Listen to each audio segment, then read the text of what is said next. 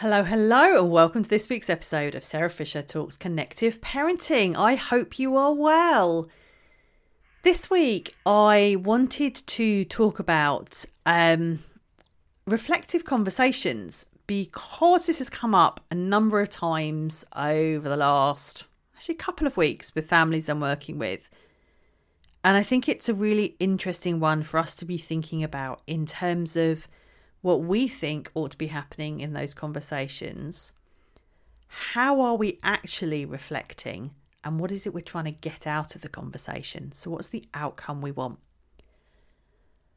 Now, what am I talking about when I say reflective conversations?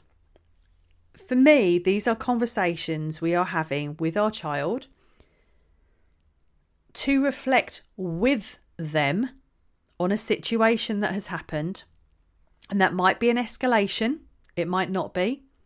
It might be something that you can see they're struggling with that you want to help them with.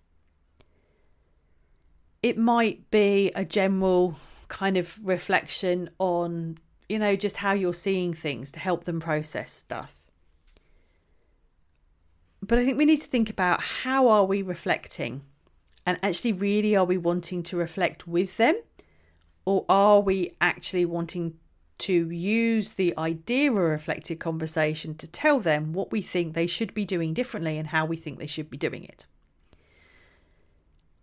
For me, if we are having a reflective conversation with them that actually involves us telling them, maybe after an escalation, what they did wrong, why they shouldn't have done it like that, how they should have done it better, and how you expect them to do it better next time, that isn't really reflecting, that's telling. So, yes, you are reflecting with them, but you're not reflecting with them.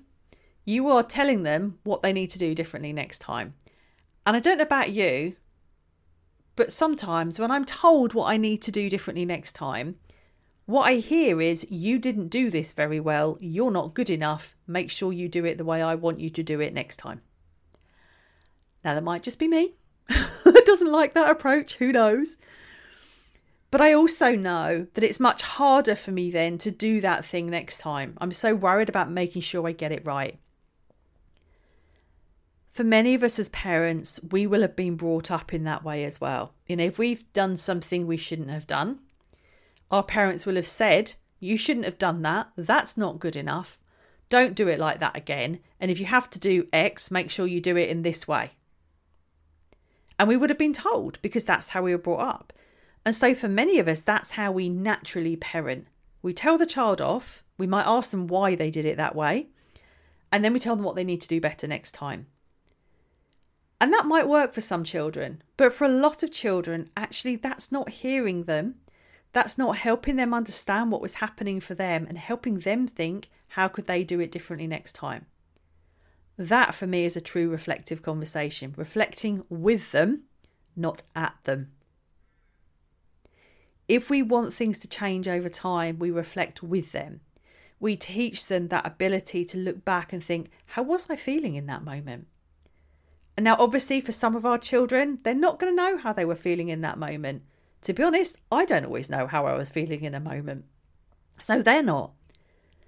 But we can slowly help them think about that and realize that emotions are okay. They might feel not okay. They might feel scary. They might feel anxious. They might feel too big and things that we don't want.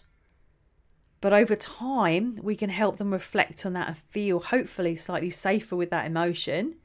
And how can they share it and express it in a way that is safe for them and those around them? If we're just telling them how to do it differently, A, that way we're telling them might not work for them, but it's much harder for them to take it on board and they're not really being listened to. In the moment, they need our empathy, not our telling, or even our sympathy, actually, they need our empathy.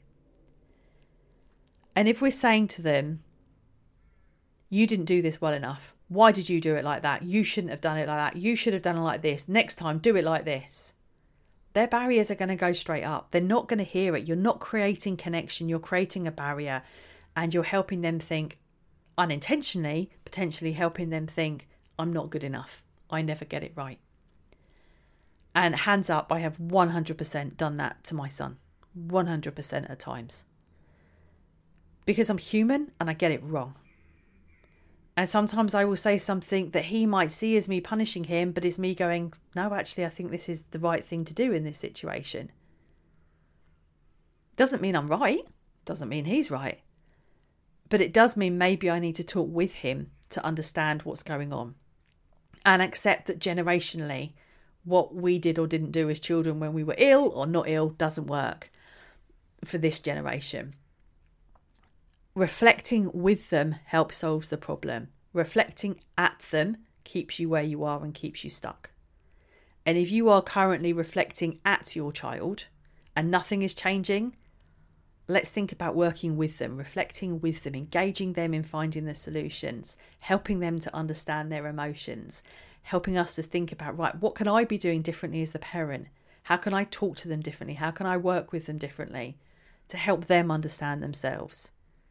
Because I don't know about you, but I think that's my job as a parent is to help my son understand his emotions and process them and be able to achieve everything he's capable of achieving in this world and reach his potential and me telling him what he's going to do isn't going to stop that necessarily, but it's not necessarily going to help him develop with the level of emotional intelligence I would like him to grow up having.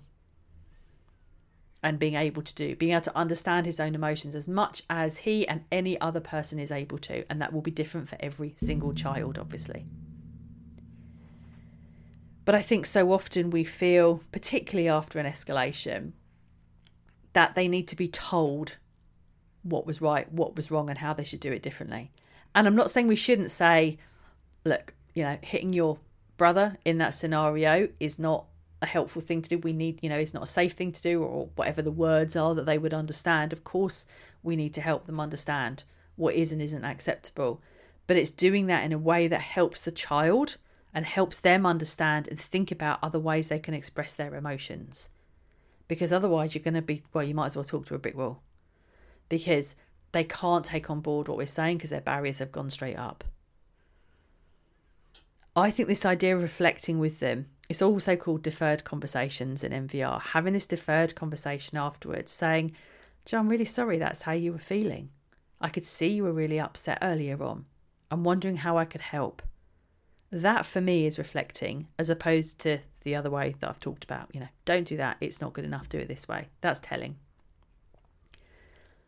But that kind of reflecting doesn't come easy to many of us in a whole different areas of our life, not just in terms of with our children. Because it takes us to acknowledge that maybe they didn't mean to do what they were doing. It takes us to be able to reflect on our own emotions and our own thought processes. It takes us to be willing to engage with them and have a conversation and maybe acknowledge we need to do things differently. It takes longer to have the conversation potentially. And it doesn't mean that we have found that quick answer that, I've solved that problem. I've done what I should do as an adult because I've had the last word and I've told them what was right or wrong. And let's be honest, some of us, we want to have the right last word. We're the adult, we're the parent, we are going to have that last word. And that feels good. It does feel good.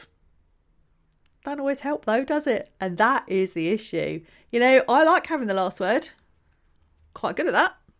So is my son. Maybe he's learnt it from me. There may be something in that. Maybe he has learned that from me. But that's the whole point. It's not about who has the last word, it's about reflecting with them and helping them.